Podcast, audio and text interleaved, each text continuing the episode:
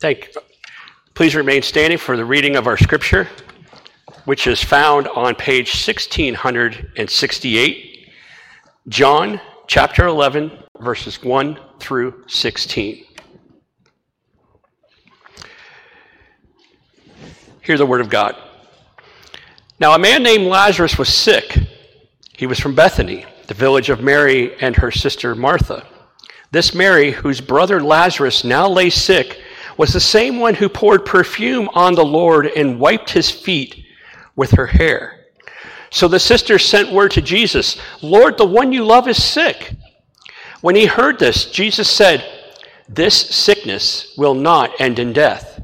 No, it is for God's glory, so that God's Son may be glorified through it. Jesus loved Martha and her sister and Lazarus. Yet when he heard that Lazarus was sick, he stayed where he was two more days. Then he said to his disciples, Let us go back to Judea. But, Rabbi, they said, a short while ago the Jews tried to stone you, and yet you are going back there?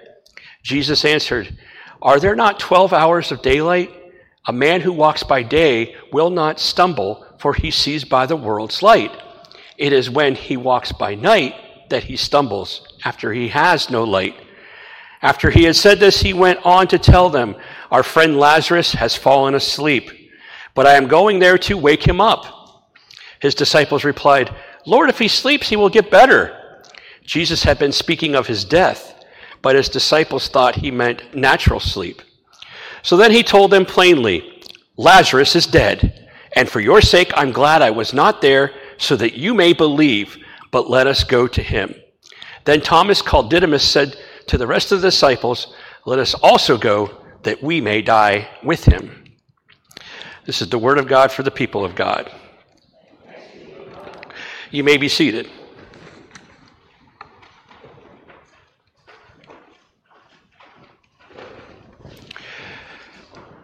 All right very well known passage in the Bible, John chapter 11. If we'd have kept reading and got to verse 35, anybody know what that is? John 11 35. Jesus wept. Two words, the shortest verse in the Bible, two words, but so important. But why did Jesus cry? Why did he cry? He said at the beginning, This shall not end in death. So why did he cry? Well, before we answer that, I want to ask the, the one person in here who's never had any trouble in their life, never had any sorrow, never been hurt by anything or anyone to please come up here for a moment. Nobody's coming. You know why? It's not because you're afraid to come up here, because we've all suffered something, right? We've all had pain in our lives at some point. Some of us may be going through it right now. Some of us may be coming out of it. Some of us may not realize that it's just a few days away. But there's something important about that, and that's what we're going to talk about from this passage today. So, Mary and Martha and Lazarus brother and sister. And Lazarus is sick. It says right there in the beginning of chapter 11. There was a man named Lazarus, and he was sick. So, what did Mary and Martha do? They call on the one they know who can make a difference. They'd seen this guy heal people. They believed in who he is. And they called upon him. They called Jesus. Have we not done that when we're sick, when we are in sorrow, when we are suffering, when we are facing financial ruin, whatever it may be? Do we not call upon Jesus? Absolutely. And does it just, just everything goes away when we call upon Jesus? No. Why not? Well, how much time do you have? We don't have time to go into the why not today. But let's talk about the one instance where Jesus didn't show up. He waited two more days. And then he had the trek to Judea by the time he got there, Lazarus had been dead four days. Now, Jesus, this isn't the first person he brought back from the dead. There was a young girl he rose from the dead. She had died, and it was probably, I don't know, Bible doesn't say how long it was, but less than a day, I would imagine. And he raised her from the dead. Probably just a couple hours, actually. But this had been four days. If we kept, keep reading in John chapter 11, they actually put Lazarus in the tomb, put grave clothes on him. It's over, it's done. Jesus never came. Jesus never came. So, Jesus then shows up, and we didn't read this part, but man, they laid into him. If you'd have been here, he'd have lived.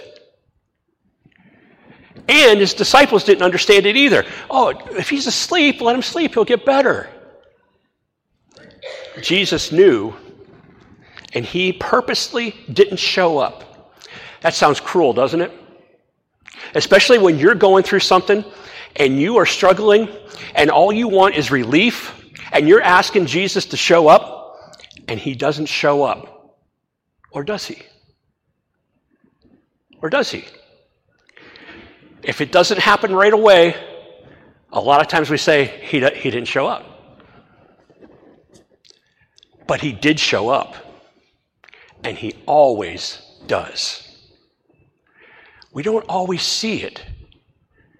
But do you know what happens when that child dies? Do you know what happens when someone in their 30s dies of cancer? Do you know what happens when a young person is killed in a car accident, or even someone who's 86 years old dies of kidney failure. Do you know what happens in that moment? Does Jesus just sit back and say, Oh, I'm sorry? No. He plunges himself into that situation every time. He comes down in through the Holy Spirit and he is there and he is bringing comfort and peace because the Bible tells us a few chapters after what we read this morning, that the great comforter is his name, the Holy Spirit. That's God. God is with us in all of those darkest moments. He never leaves us nor forsakes us. But I don't see him. I don't feel him. I'm still in anguish. He is there. Always. He could have just said, okay, I'm sorry about Lazarus. You know, next time we're coming through Judea, they're trying to kill me, by the way, so it might be a while. But the next time we come through, we'll stop and see him and make sure everybody's okay. He didn't do that. He waited to show the glory of God, to show that God does show up, to show that He has the power to make things better again. Now, that young person who dies in a car accident or the young person who dies of COVID or even the older person who dies of kidney failure, anybody. God doesn't bring them all back to life on earth, but He has promised us eternal life in heaven. We get to live still. But what does that do for me right here and now in the situation I'm in? Well, here's what God wants you to know that He is there. When you don't feel Him, He is there. When you don't see Him, He is there. He is understanding, and your tears, your sorrow, your anguish, it matters to Him.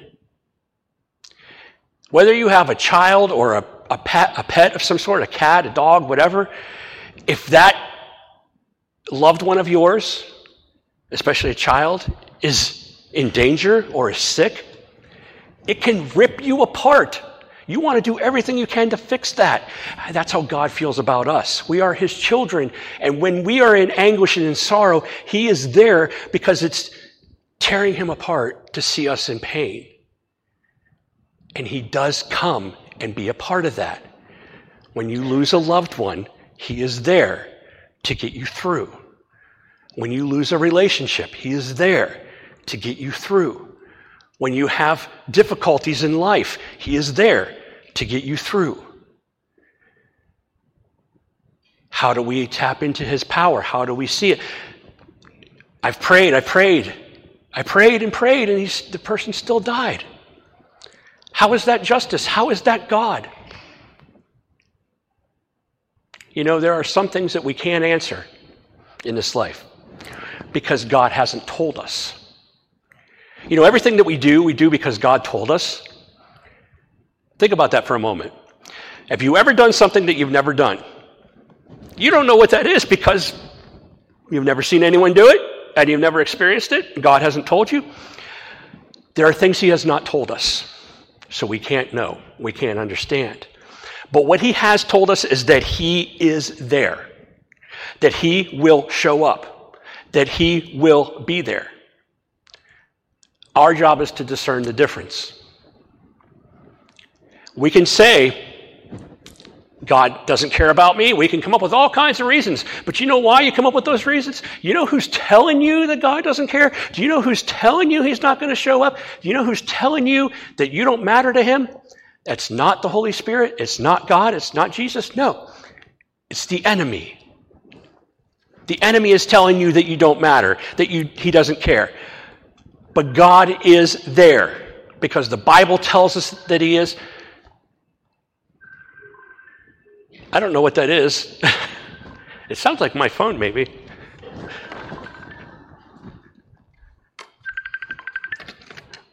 I don't have any idea. it was coming from my iPad. I, I, must have set an alarm or something. I, I apologize. Yeah, the Holy Spirit. That's, that's it. Redirect. it was a distraction, is what that was. And we have many distractions, especially when we're in anguish. And they can rip us to pieces. They can make us not want to get out of bed. They can make us be angry at people, at the world. But if we look even though we don't see, if we listen even though we don't hear, if we just experience God, He is there. In Psalm 30, David said, Though sorrow may last for the night, joy comes in the morning. Lamentations chapter 3 says that God's love is new every morning. God's love is new every morning.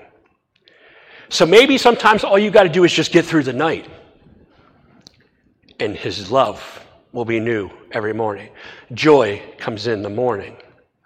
What I'm saying is be patient. I wish that God would just take everything away at this very moment, that everybody would walk out of here and say, Man, I feel so much better than when I came in, and all my problems are gone, because then I'd be included in that too. But that's not what's going to happen. But I'm telling you that when we walk out of here later today, our problems are still going to be there, but what is going to be different is knowing that God is with us in them. And yet, maybe you knew that coming in, but I want you to know it more as you walk out. Because he does show up. He might wait a couple days, but he does show up. And what happened when he showed up? He showed us a glimpse of what is to come. He showed not just that he is God on earth in the human form, he showed us that we all are going to experience a resurrection just like Lazarus did. That was a foreshadowing. That was showing us that we are not put in the grave forever. That we will rise again. So, when you're going through these difficult times, and we all go through them, it can cause physical pain, it can cause emotional pain, it can cause you to be angry at people. But there is help. And God is absolutely 100% there every single time. Just as you would not leave a child of your own in complete anguish, you would try to comfort them. He does the same for us. Now, I can tell you and tell you and tell you and tell you until you're so tired of hearing me talk. But until you experience it for yourself, you're not going to really understand. There's a, I think it's Psalm 34, and I can't remember off the top of my head. Taste and see that the Lord is good. You know, there's a, a restaurant in Ocean City that I just absolutely love. I can tell you how great the food is, I can tell you how great the atmosphere is. Prices are a little high, but I can tell you all the great things about it. But until you go there and you taste it and see for yourself, it's just talk. It's just getting you excited, getting you interested. You got to taste and see for yourself. And that's what that verse in Psalm 34 is talking about. You need to experience God for yourself. Now, I'm not saying throw me something to cause me a bunch of anguish and trial. I'm not going to ask for that because they'll come on their own. But when they do, take that moment to taste and see that God is good. Take that moment to hold on to God and say, Look, I don't know how you're going to get me through this, but I know you will. I don't know how you're going to heal this in me, but I know you will. I don't know how you're going to make this work, but I know you will. And I know that I could go around a room and ask every single person, tell me a time when God got you through something. You'd be able to tell me. Unless you're going through it right now and you, you don't want to talk about it, but there's probably another time. Now think about that. If he got you through once, will he not do it again? Oh, but this is worse than it was then. Okay. Can he still do it? There's a passage in the Bible where God says it a couple of times to a couple different people. He goes, Is my arm too short? Meaning, can I not, do I not have the power to take care of what you're going through? God's arm is not too short. And He can reach down into your situation right now and pull you out of it. He doesn't want us to not be healed. He wants healing for every single person. And I don't mean just physical, I mean emotional, mental, whatever you need. He wants it for you. And He will give it to you. It may not be today, but He will provide because He always shows up. Sometimes later than what we want. Boy, Mary and Martha were mad. If you only would have been here. He said, I told you it wasn't going to end in death. Let Jesus show up for you today, tomorrow, next Monday, August 31st, 2025. Whenever it takes, whenever something happens, let him show up for you. He has shown up for this church and people in this church so much more than I've ever seen in any other church. And not just because this is a bigger church that I've ever had before. He truly has shown up more for the people of this church than I have ever seen in any other church. God loves us. He loves this church. He loves this community. He loves his people. And whatever you're going through right now, I promise, yes, I promise I'm not going to be able to help you, but God can. I mean, I can help, but God's going to get you through it, not me. Trust in Him, and He will get you through every single time. This shall not end in death. It will be for the glory of God and to glorify the Son on earth. Wow, those are powerful words, aren't they? Powerful words. Let's pray. Father, thank you for always showing up in our situations. Thank you for always caring enough to show your love. Now, help us to believe to take what we have heard today, to let it penetrate our hearts and our minds and our souls, and know that you really do love us. Help it come in so much that it drowns out the negative things that we're hearing and cast them away so we only hear you.